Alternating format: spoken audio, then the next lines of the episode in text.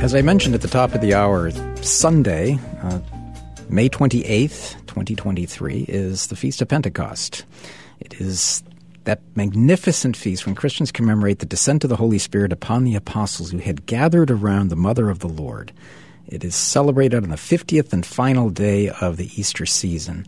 And we could dedicate entire weeks to studying the, the beautiful story of Pentecost, but it, it is expressed so well uh, by Acts 1.14 that says that the 11 remaining apostles returned to Jerusalem after the ascension of Jerusalem of Jesus into heaven, the ascension of Christ into heaven.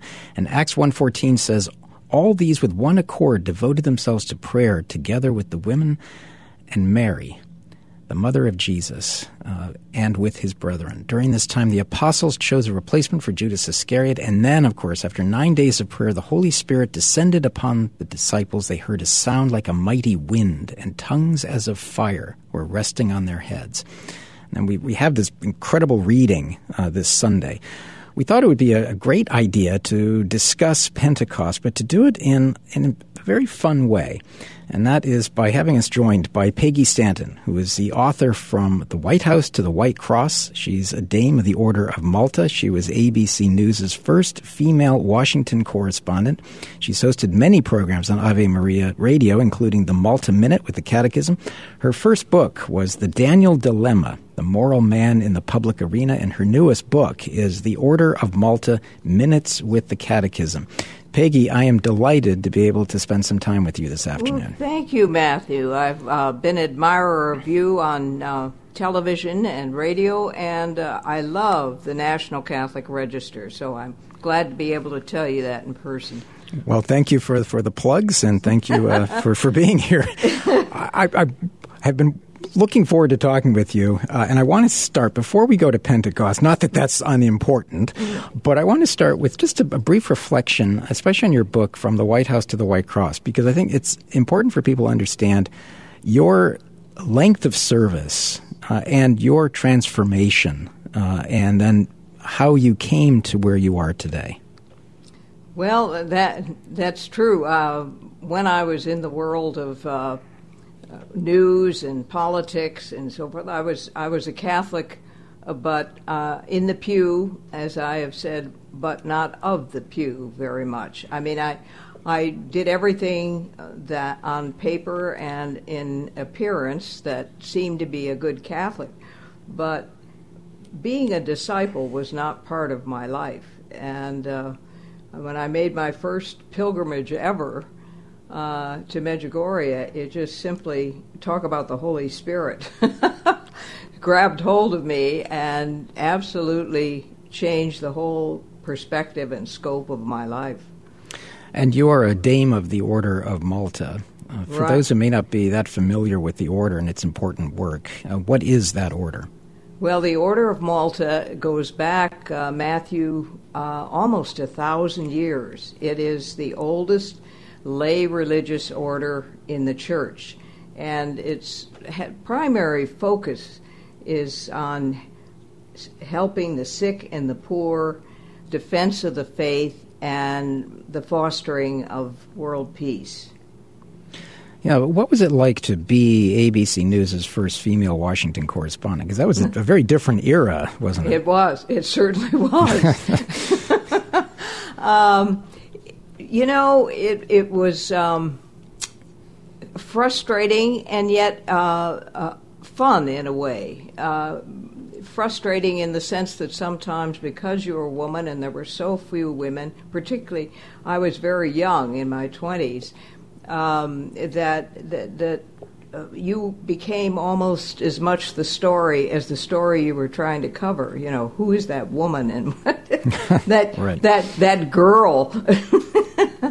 uh, but um, it, it, was a, it was a very different era in the in the sense that uh, we were trained very carefully to get both sides of the story, which does not happen today, as you know. Indeed. Yeah, and, and you've lived through, you've covered uh, some pretty monumental events, I know, from the RFK assassination to Watergate to the Balkan Wars to the time of uh, George H.W. Bush. Mm.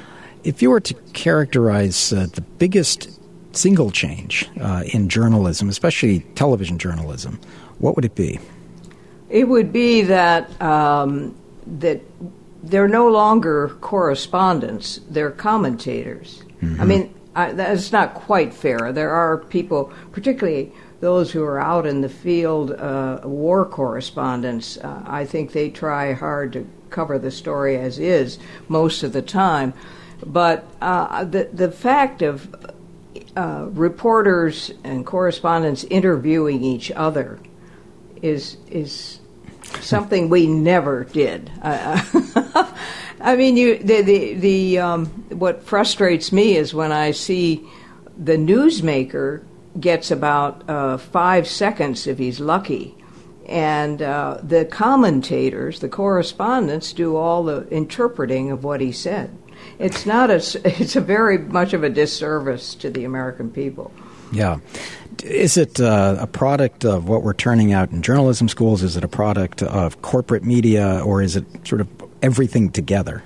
I think I think it's probably all of the above. But I also th- uh, it's occurred to me that if we didn't have 24-hour news, it was kind of a cheap way to cover a story. And rather than sending people out on uh, you know umpteen different stories, they could cover a handful of stories and then have people sit in the studios commenting on those mm-hmm. what was your favorite story to cover throughout your career? Ooh, wow. I think our Lord. no, really. That's, that's, a big. That's a big beat. yeah, right. to, uh, you know, I mean, if it was intimidating to cover the president of the United States, it's yes. really intimidating to cover the creator of the universe. I'm impressed that you actually jumped from the president of the United States straight to our Lord. You, you sort of bypassed the Pope entirely. That's right. Oh, well, he's only the vicar. if you could get to the top guy, Matthew, you know, you always would, right? Right. no, when I say that, um, you know, everybody tends to, uh, not everyone, but people tend to focus on that first part of the book because, you know, it's got Fidel Castro and Salvador Dali. I must say he was a hoot to cover. Mm-hmm. Um, but, um, you know, uh, and RFK and the president and so forth. But the really when people get to the second part and they will say to me the mo- most riveting part of the book is is when you go to Medjugorje and God transforms your life. And um, you know the war stories, this covering the war, the Balkan War, was really something. You know, I never ever, when I was with ABC, I was praying I would not be sent to Vietnam. I had no des- I had no desire to be a war correspondent, but I went four times really they were rescue missions, but I made video documentaries of every time I went. Uh, four to- I went four times during the war, and um, it, the that's where I really saw miracles, Matthew. I mean, uh, uh, we we should have been killed on some of these things, but but clearly the Lord was was right there at our side. Yeah, exactly. Well, one pressing question uh, before we move on to the uh, the beauty of the Holy Spirit is uh, when you interviewed Salvador Dali, did he have his anteater with him? I don't think I knew his ant. yes, he had a, he had a pet anteater that he would take for walks. Apparently, so. Oh. no, no, but what he what he I don't know if you uh, you I'm sure you didn't have time to read that chapter, but it is a very it, it first appeared in the front page of the style section of the Washington Post. Um, it, it, was so funny. I described what his apartment looked like. I mean, you know, there were. yes. uh, there were um, birds uh, in in stone and all kinds of uh, paraphernalia at his place that were quite unusual. and then he he tried to tell the embassy, tell the congressman uh, that where I am not as bizarre as I seem. And you concluded you might be even more strange. Than yeah, exactly, exactly. You got it. so, in your work with the Order of Malta, I, I want to jump to this uh, very intriguing book uh, that's published by Marian Press. Mm-hmm. Um, it's the Order of Malta, and which is I notice that it's on your cover you have both the title of the Order of Malta, but also the beautiful symbol of the Maltese cross for the order. Mm-hmm. And it says Minutes with the Catechism, a pocket guide to the Catechism of the Catholic Church.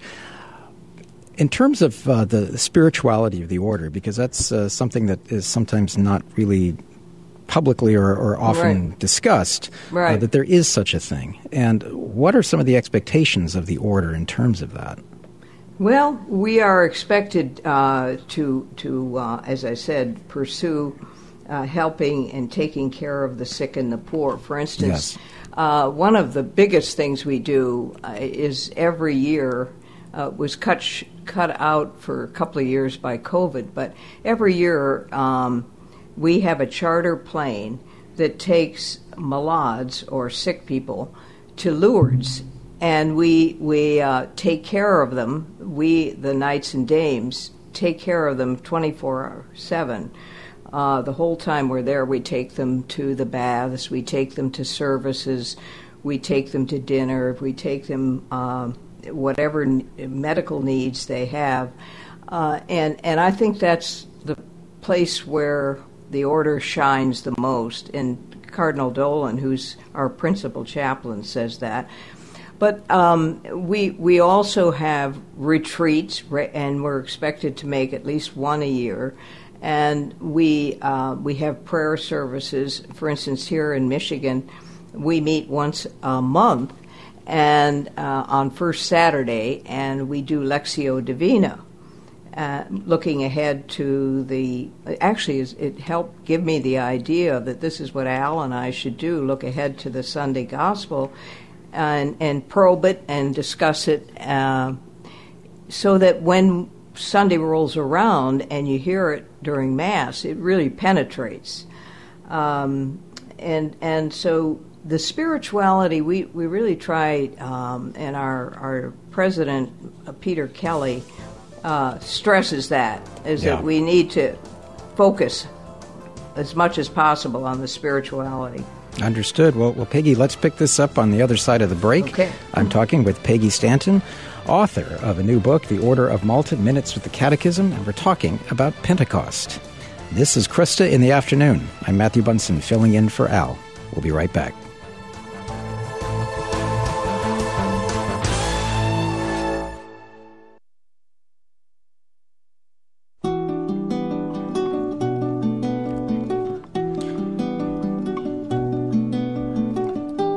Welcome back to Kresta in the Afternoon. I'm Matthew Bunson, filling in for Al today. Continuing my conversation with Peggy Stanton, author of From the White House to the White Cross, and her new book, The Order of Malta Minutes with the Catechism, a pocket guide to the Catechism of the Catholic Church. And we're going to be focusing on Pentecost, which is, of course, this Sunday. So, Peggy, let's, let's start with your book a little bit more. Mm-hmm. Uh, it's a very lovely distillation of the Catechism of the Catholic Church. And of course, you organize it by the, the four great pillars of the right. Catechism of the right. profession of faith, the celebration mm-hmm. of the Christian mystery, the life of Christ, uh, and then, of course, Christian prayer. So, what uh, first is, is sort of the, the, the guiding principle that you were trying to accomplish with this? Well, uh, you know, when I initially started writing these, th- this is where I think the Holy Spirit, if they're if they're any good at all, it's because of the Holy Spirit. Because I started doing it not with a book, not with broadcasting in mind. Um, I had been pushing the Order of Malta. Let's do something with the Catechism and I wasn't getting anywhere at the moment. and uh, so I started reading it from beginning to end, and I but I felt kind of called to do it. Uh, it wasn't necessarily, you know, that Peggy's so admirable she was going to read the take on that big book, but I did feel so. Every morning I would go up and I would uh, read a section, uh, a subject and then I would write notes to, uh, that I felt distilled the most important points in a in a um, in a page. And uh, so, what what has uh, come from that is these broadcasts that I've been doing, believe it or not, for the last 10 years called the Order of Malta Minute with the Catechism. In fact, it's been on EWTN and Ave Maria all that time. And mm-hmm. people would ask for a copy of the script. And of course, we didn't know what they're hearing in California or Oregon or Michigan, you know. so so um, but but it made a dent that obviously people had a hunger for the catechism, and um, the irony is, Ma- uh, Matthew, is that when um, when we timed out those things I'd been writing every morning, as I said, they were not originally meant for anything but myself. They timed out precisely between 50 and 60 seconds without any intention. So somebody upstairs, I think, had was using my pencil. yes. Well, that old sports adage, it is better to be lucky than good, but in this case, I think it was probably both. but also, another interesting thing is is the fact that you know these two books, from the White House to the White Cross and the Order of Malta Minutes with the Catechism. I never intended to publish two books in the same year, but one led to the other. If I hadn't uh, experienced the conversion in from the White House to the White Cross, I would not have written the minutes with the Catechism. And guess what? Look, the the real White Cross is the White Cross of the Order of Malta. Yes, exactly. Because I had been thinking about the White Cross on top of Mount Križevac in Medjugorje, but mm-hmm. which led to this. Well, as, as, I've mentioned a couple of times, uh, Sunday is Pentecost, right. and it is uh, one of my favorite uh, feasts of, of, I love it. Yeah, the liturgical year. Uh, but this is also one of the reasons that I like it so much is because uh, I've always thought that pneumatology, the, the, the reflections on the Holy Spirit, mm-hmm. Uh, has been somewhat neglected, uh, mm-hmm. certainly in modern times, or right. in, in, some cases, as we're seeing with uh, like the German synodal way, yeah. Uh, horribly abused uh, as oh. to the, the, role of the Holy Spirit. So I appreciate I the fact that. Go ahead. Yeah, I was just going to say, I think another spirit has gotten involved there. well, I, I, think there are a lot of people in Germany who would probably be agreeing with you at this point. uh, but when we're talking about the Holy Spirit, the third person of the most blessed Trinity. Mm-hmm. God the Father is the first person, God the Son, our Lord, is the 2nd mm-hmm. person, Holy Trinity. But one of the things in, in your book that you really focus on uh, are all of the passages in the Catechism on the Holy Spirit. Mm-hmm. So I think this is a nice little opportunity to reflect on some of those and, and for example, on the visible signs of the Holy Spirit, you pull together elements of paragraphs like 687 to 690 from the Catechism. Right, right. Well, there, uh, he's evident in our church in so many ways, and uh, the Catechism points out, and that's through the scriptures that he inspired, through tradition, and in the church's magisterium, which he assists, in the church's sacramental liturgy, in prayer where he intercedes for us, in the church's charisms and ministries, in the signs of her apostolic and ministerial life, in the witness of the saints. Wow, huh? and it says the Holy Spirit is the spirit of the Catechism says of the Son and is truly God, consubstantial with the Father and the Son, inseparable from them in both the inner life of the Trinity and his gift of love for the world. Um, and, and then goes on to say that the Son and the Spirit, I hadn't really thought of this until that they have a joint mission. The Son is the visible image of the invisible God, but it is the Spirit who reveals him. Um, and and you know he's ref- we always are used to hearing him talk about um, as being the Spirit of God and the Spirit of Christ, but um, we haven't thought of him. I hadn't really thought of him that much as the breath of God, which is pointed out in the Catechism. Yeah, well, exactly, and and the the imagery, the symbols, the titles of the Holy Spirit, we could spend a lifetime reflecting Yeah. on them. But but one of the quotes from the Catechism that. Uh, that this joint mission, uh, to pick up on something you were just talking about, as the Catechism says, is, is manifested in the children adopted by the Father in the body of His Son. The mission of the Spirit of adoption is to unite them to Christ and to make them live in Him. This, this constant recourse to this beautiful imagery of having an advocate, of, of one who helps us live, the Spirit of God, that the breath. Uh, that descends, and then we have the, the powerful symbols, of course, uh, of the Holy Spirit, along with his names that you document too. Right, right. There are so many symbols. Um, anointing is a, is a synonym of the Holy Spirit, and, and its full force, the Catechism says, can o- be grasped only in relation to the primary anointing accomplished by the Holy Spirit, and that's, of course, of Jesus. Uh, Messiah in Hebrew, the Catechism points out, means the one anointed by God's Spirit. Then you have uh, another symbol is fire. And the Catechism says, well, water signifies birth in the fruitfulness of life given in the Holy Spirit. Fire symbolizes the transforming energy. I like that. The transforming energy of the Holy Spirit's action. And the Holy Spirit transforms what he touches. I think, you know, made me think of, of often people come back from pilgrimage and they really are transformed. And and I guess I hadn't given all the credit to the Holy Spirit. Well, and, and in the imagery, uh, in particular on Pentecost, uh, we have that of fire. Uh, and uh, when we go to, for example, the, the Latin, the Vulgate, uh, et cum complerentur dies Pentecostes, uh, the, the and with the completion of the day of Pentecost or the coming of the day of Pentecost, and we have this descent of the Holy Spirit, but the the power of the imagery, uh, and we see in the Catechism, and we go to paragraph 731, 732, where it talks about on the day of Pentecost, when the seven weeks of Easter had come to an end, uh, Christ's Passover is filled out in the outpouring of the Holy Spirit. And I love the phrase manifested, given, and communicated as a divine person. Hmm.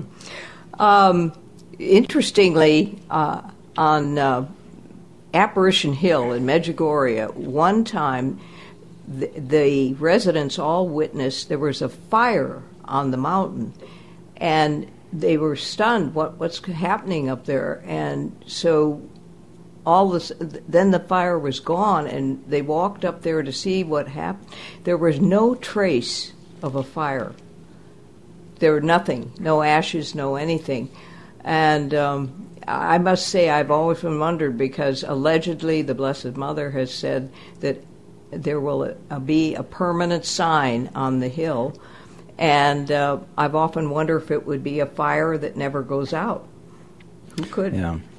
but the cloud and light is another image that um, that occur together in the manifestations of the Holy Spirit. The Catechism says, and in I like this in the theophanies of the Old Testament, the cloud, now obscure, now luminous, reveals the living and saving God, while at the same time veiling the transcendence of His glory.